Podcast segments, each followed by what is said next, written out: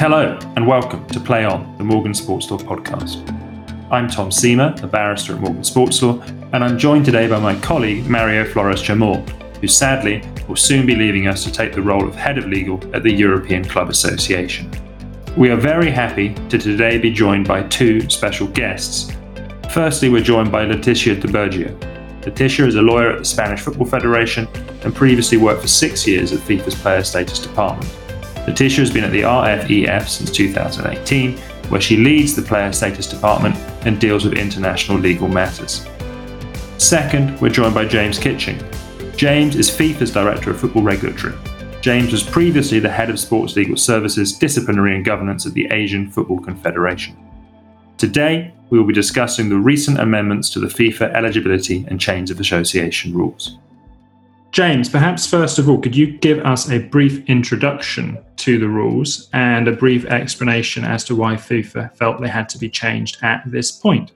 Thanks for the question. Long story short, the existing rules that were in place had not undertaken any form of review or or modernization process since at least 2008.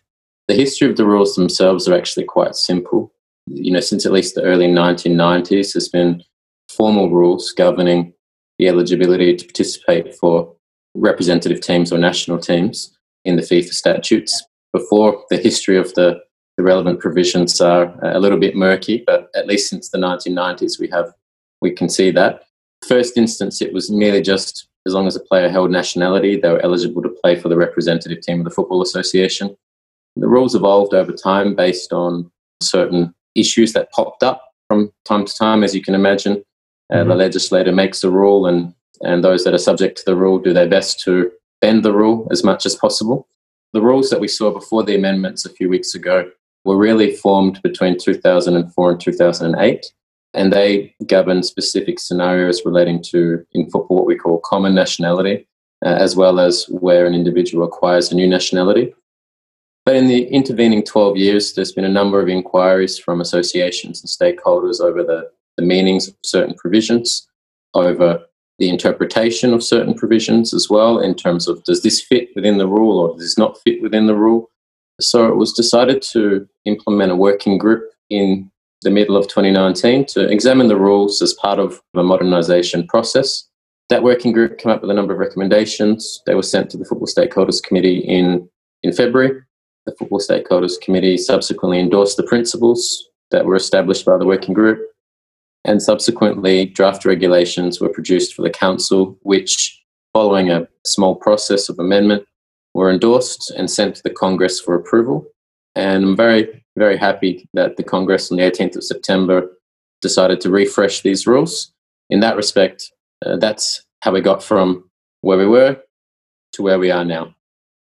Well, thank you, James. That's a very helpful introduction for our listeners and for us as well. If we discuss eligibility first of all, and, and then the question of nationality, Article 5 2 of the rules now distinguishes between holding a nationality and being eligible to obtain a nationality. So, if I could ask you, James, what was the purpose of that change? And is there a definition of nationality for the purposes of Article 5 2? Good questions again. The first thing I'll give is a, a global disclaimer. Hopefully, coinciding with the release of your podcast, we will also be publishing a commentary on the eligibility rules, mm-hmm. um, which runs through each provision line by line and, and explains things which might not be clear.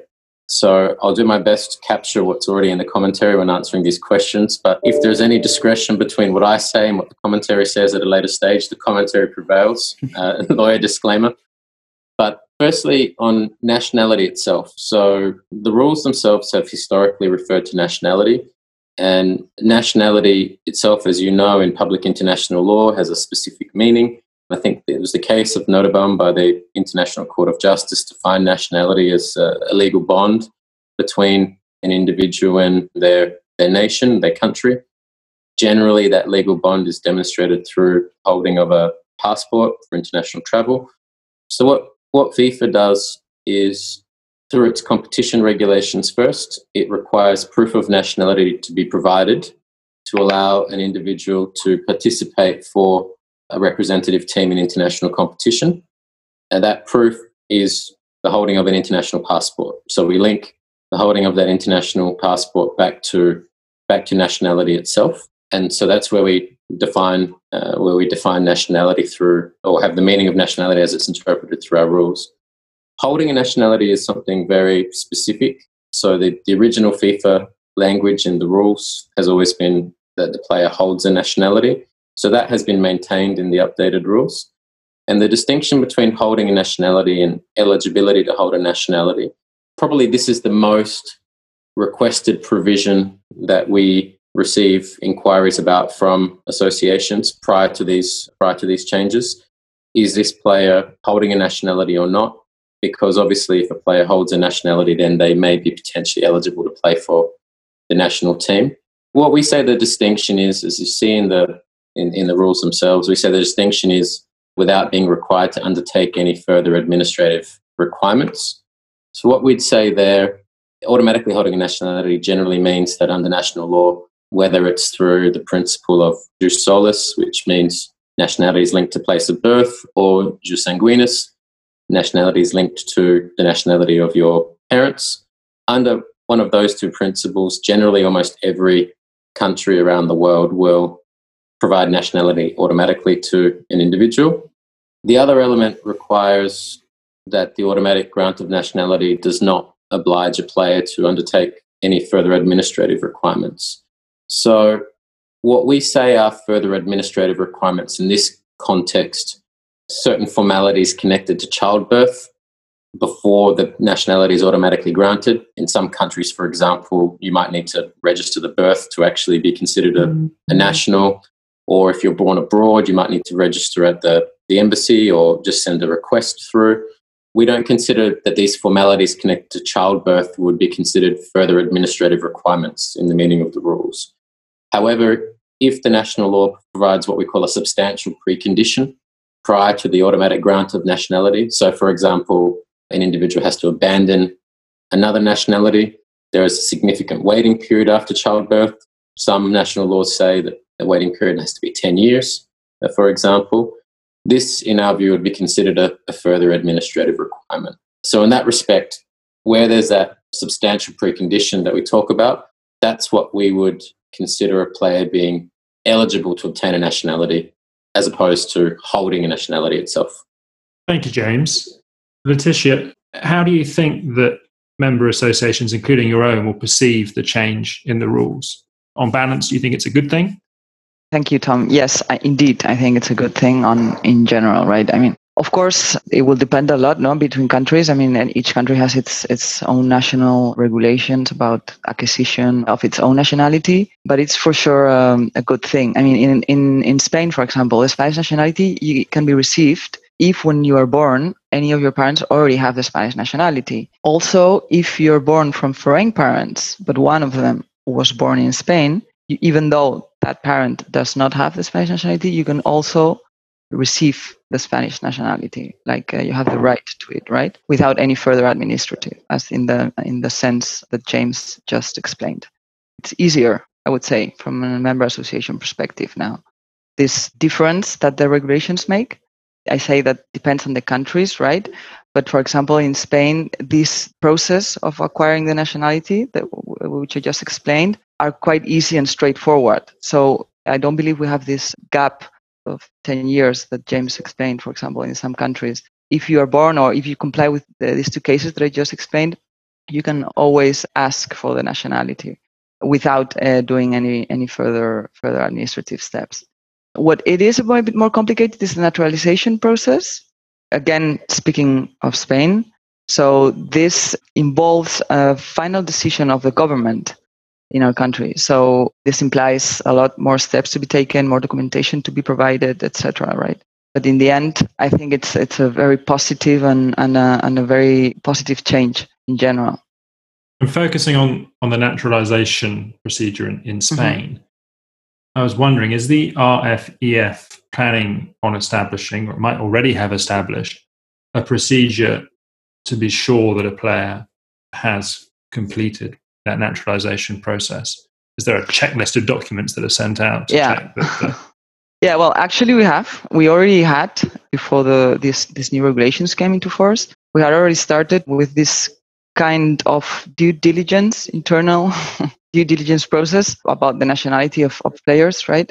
It's a process where the legal area, the competitions area, and the sporting director of the federation, of the Spanish Federation, participate together with the clubs where the players are playing, right? Because they are the ones that have the closest relationship with the players, with the relatives of the players, etc. So uh, yeah, it's a kind of a checklist, exactly, the kind of a form that we provide the clubs with, and they they just reply with with information that we ask, documents that we that may have to enclose, and and yeah, we could say that this is like the first step that we take that the Spanish Football Federation takes in an eligibility process. Now, Mario, James said that issues typically become apparent in regulations when lawyers start pushing around at the edges of those regulations or challenging those regulations. As a lawyer and as someone who's obviously thought about these new regulations, what do you think are the potential grey areas or mm. the areas for dispute or different interpretations?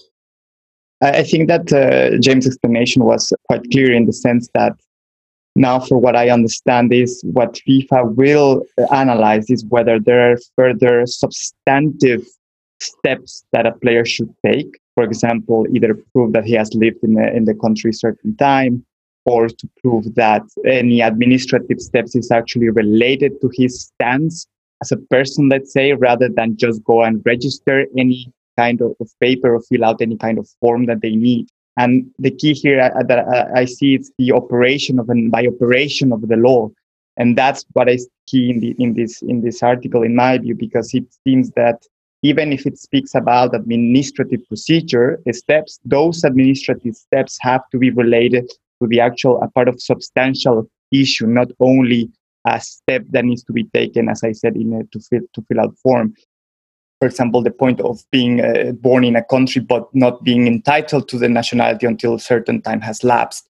Those would be actually a part of a substantive point of the person in a specific country rather than purely administrative steps, as the, the regulation would appear to say. So I think that point is clear in my view that whenever you are analyzing uh, uh, uh, the eligibility of player in order to see if it's only an entitlement to an, a nationality or already holding a nationality, the analysis should be made as to if there is any substantive steps that the player should still take or that only as it is now in that current stance he's already holding because of the law says that he already does and what would be interesting to say is that I say there's a lot, of, I would say, a gray area in this respect because what could say, well, what is a substantive step or what is only a, a fill out of form?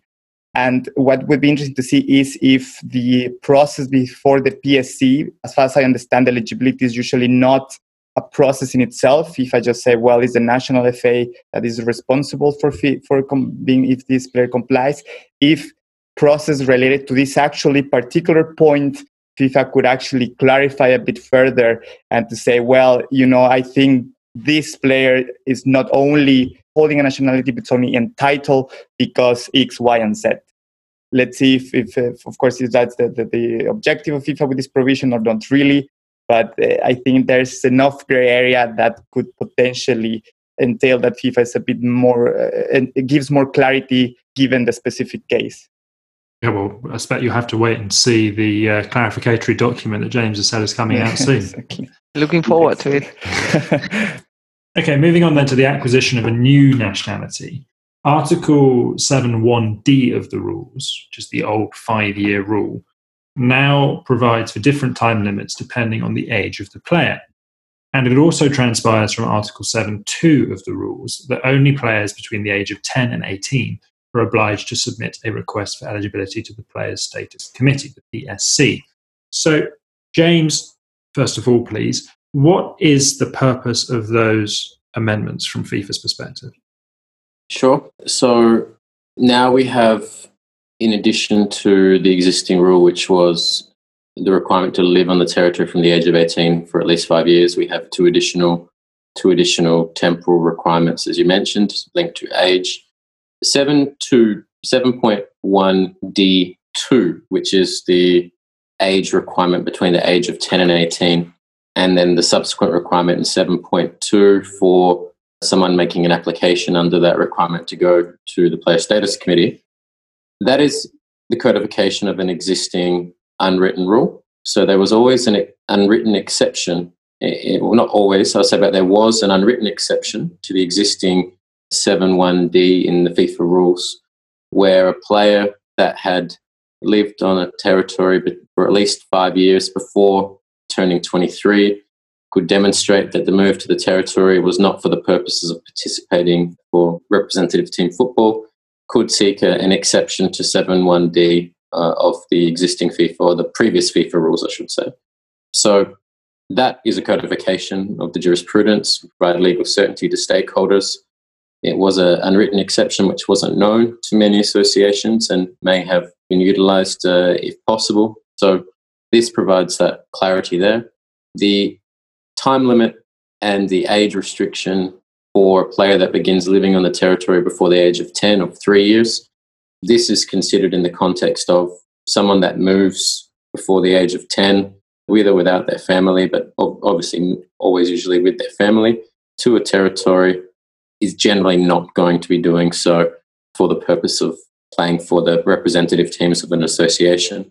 And as such, a three year requirement of continuous living on the territory, I should say, is deemed suitable.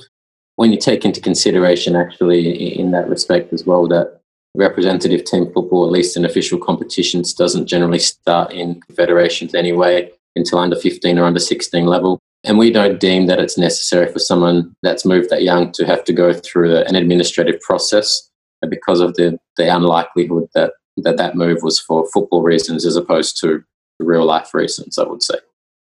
And following up on that, I can, I can quite see why FIFA's view is that players under the age of 10 shouldn't need to go through that PSC administrative process for the reasons you've just explained. What about players above the age of 18? Because from my understanding of the rules, they also don't have to submit a request to the PSC. That's right. So again, this is the existing rule.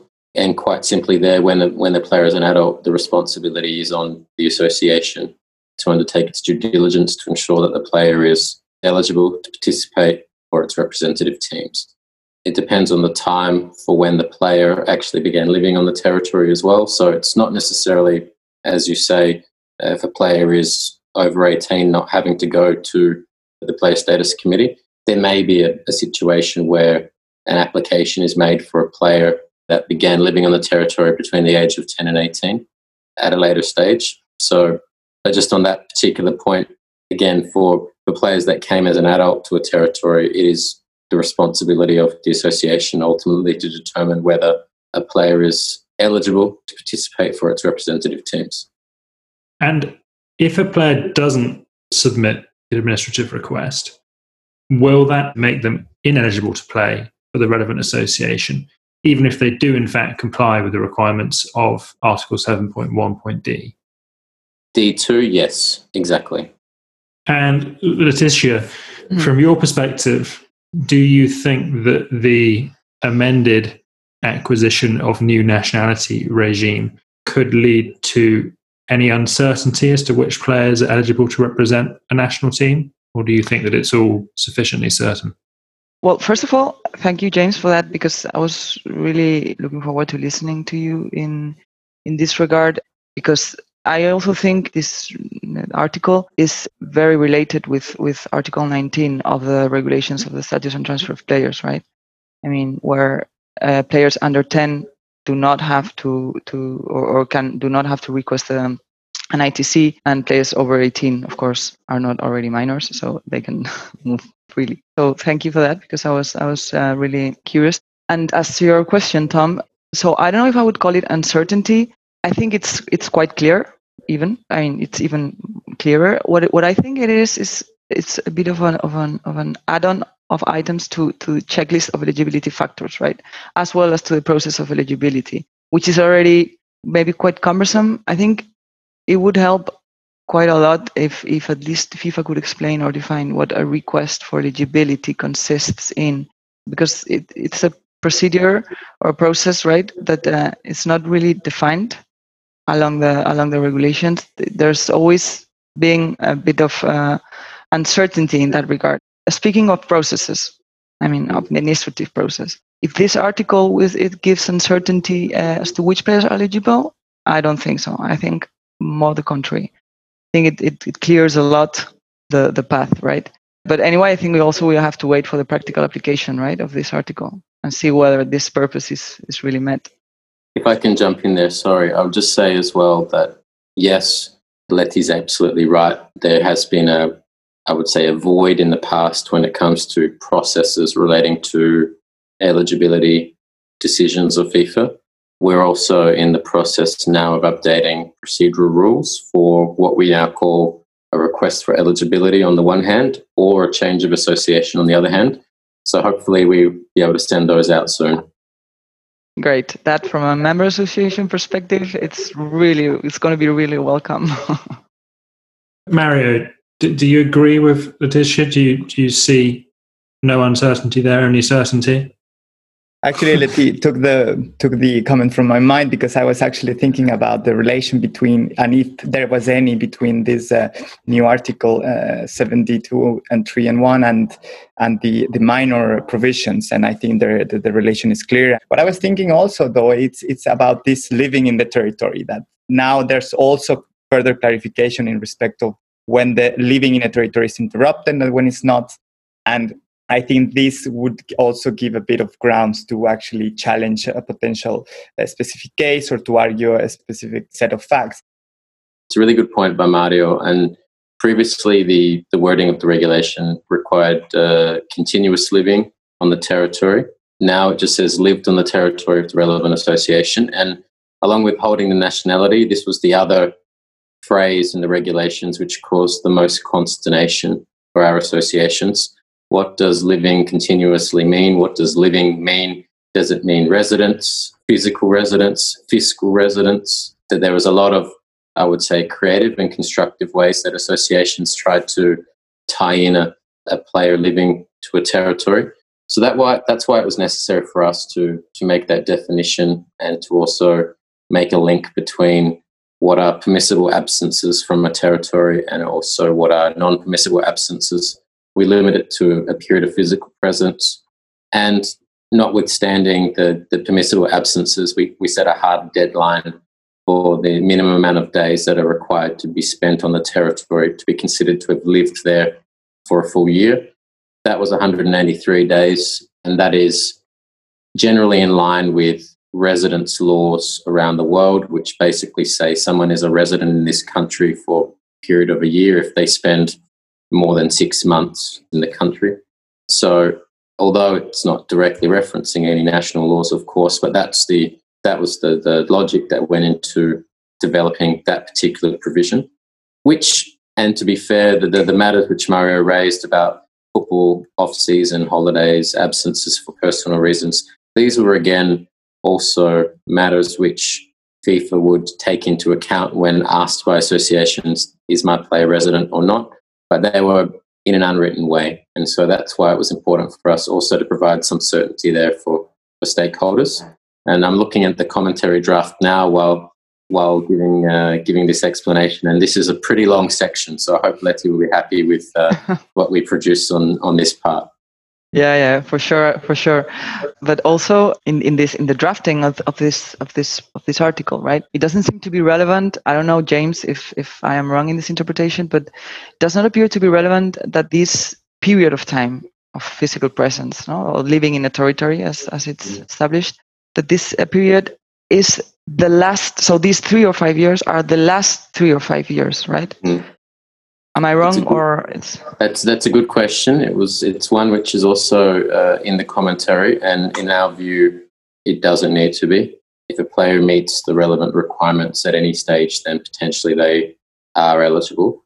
You know, we we had actually a situation involving a player that asked us this exact question about a week ago. So um, so that's why I can be confident in giving you the answer because the player had done his five years in one territory, had got the nationality, uh, but then transferred to another club somewhere else. So the question from the association of his former club was is this potentially a case where we can still call up the player? So that will also be covered. Uh, I'll double check to make sure we, we, we definitely keep that in our commentary for you. Thank you, James. Yes, thank you, James. And we, we look forward to seeing the commentary when it's finalised. Let's move on now to changes of association. And if I could ask James, first of all, to continue this structure, in general terms, what's changed there under the hmm. new rules? Those who are not familiar with rules would generally know that in football, the rule is once you've played for the senior national team of an association, you cannot change association to play for another country, for another football association in, in representative team football. There used to be, well, there still is, um, but the, under the previous rules, the exception was that a player was able to change association even if they had played for the representative teams of another association except the A team. Um, if at the time of their first match for their current team, they were a dual or multiple national. So they had they had the nationality of the association that they wished to to represent. That's still reflected in the Article 9 2A. That's the existing exception which allows the player to change association to another association uh, despite having already played or been fielded, is the words we use technically, been fielded in a match in an official competition. And just to clarify, an official competition for the purposes of the FIFA statutes is a, a competition organised by a confederation or FIFA. So that existing exception allowing a player to change association is, is still there in Article 92A.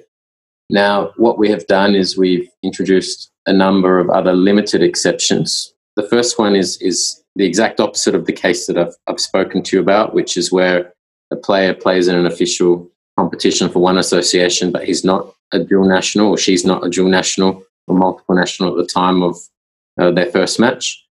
We now provide an exception in our rules where, as long as the player's last match in an official competition in any kind of football for their current association was before they had turned 21 years old and they meet any of the requirements provided in Article 6, which covers common nationality, or Article 7, which covers uh, acquired nationality, uh, then they would be eligible to change association. In, that respect, here is a case of a player acquiring a new nationality generally, as opposed to player, like I said before, not being a dual national. The second exception is an exception which permits a player in very, very limited circumstances to change their association where they've played in an official competition at A level. So you recall that the general premise of the rules is once you play at, at senior international level in any kind of football, so that's football, futsal, or beach soccer, your sporting nationality is tied to the association uh, that you have represented. In this case, we will allow a player to change association to another despite having played at a international level with some very limited restrictions. So the first time they played at international level in an official competition in any kind of football, they were again a dual national. So they held they held the nationality of the association they wished to represent. Their last match for their current association in an official competition in any kind of football, they could not have turned 21 years old, so they have to be below 21 years old. At A level, they must have played no more than three matches, whether that's in an official competition or a non-official competition, so friendly matches or a regional tournament, etc. Uh, there's a waiting period of, of three years from their last match at, at A level until they are permitted to change association, whether that last match was in an official competition or a friendly, and also that player never participated in the FIFA World Cup at A level for their association or what we call the final tournament of a confederation competition. And, and just to clarify that, because like I said at the top, associations are asking us questions to try and bend the rules already. We've clarified that the final tournament of a confederation competition means the premier tournament. So, for example, in Europe, we're looking at the Euro both men and women. We're not looking at Nations League. Similarly, in, in CONCACAF and, and other confederations that might have a, another confederation competition. So here, when we look at, I think it's paragraph number 6 of 9.2c. Confederation competition means the, the premier competition. The next exception we introduced was the codification of an existing unwritten exception. It's sort of commonly known as the Kosovo rule. Um, so basically, players who may hold the nationality of, of a country which is not a FIFA member, or that country uh, becomes accepted internationally and joins FIFA, and they are then eligible to, to take the nationality of that country on the basis of their of their heritage. This provides uh, a pathway and a codified pathway for, for players to actually represent that association. So here, if a player has played football already for, for one FA in an official competition before the federation they wish to represent has joined FIFA, they must meet one of two requirements. First is that they either held the nationality of the association that has just joined FIFA membership, or in the second case, like I mentioned, where that is a new country and is also a new FIFA member, they obtain the nationality of that association as what we say is as reasonably practicable after the country was recognized by the majority of the members of the UN. So, in effect, it's a, a recognized uh, sovereign state. And finally, also that they meet one of the requirements in Article 6, common nationality, or Article 7, acquisition of nationality. So, those requirements in Article 6 and 7 are requirements which demonstrate a genuine link between the player and, and the relevant Uh, association in its territory. And they refer to either birth on that territory birth of parents or birth of grandparents, or that the player, as we just discussed before, spent five years, a substantial amount of time on that territory. The final one, which has been added to the rules, is Article 9.5. And this is a, an interesting situation which we saw a couple of times and which has been raised by a couple of associations where, under the previous rules, a player was permitted to change association only once that limitation also exists in these rules. What we see here is one additional opportunity for a player to change the football association whose teams they wish to play for. And that's in the case where a player that has previously changed their association but never been called up by that new association.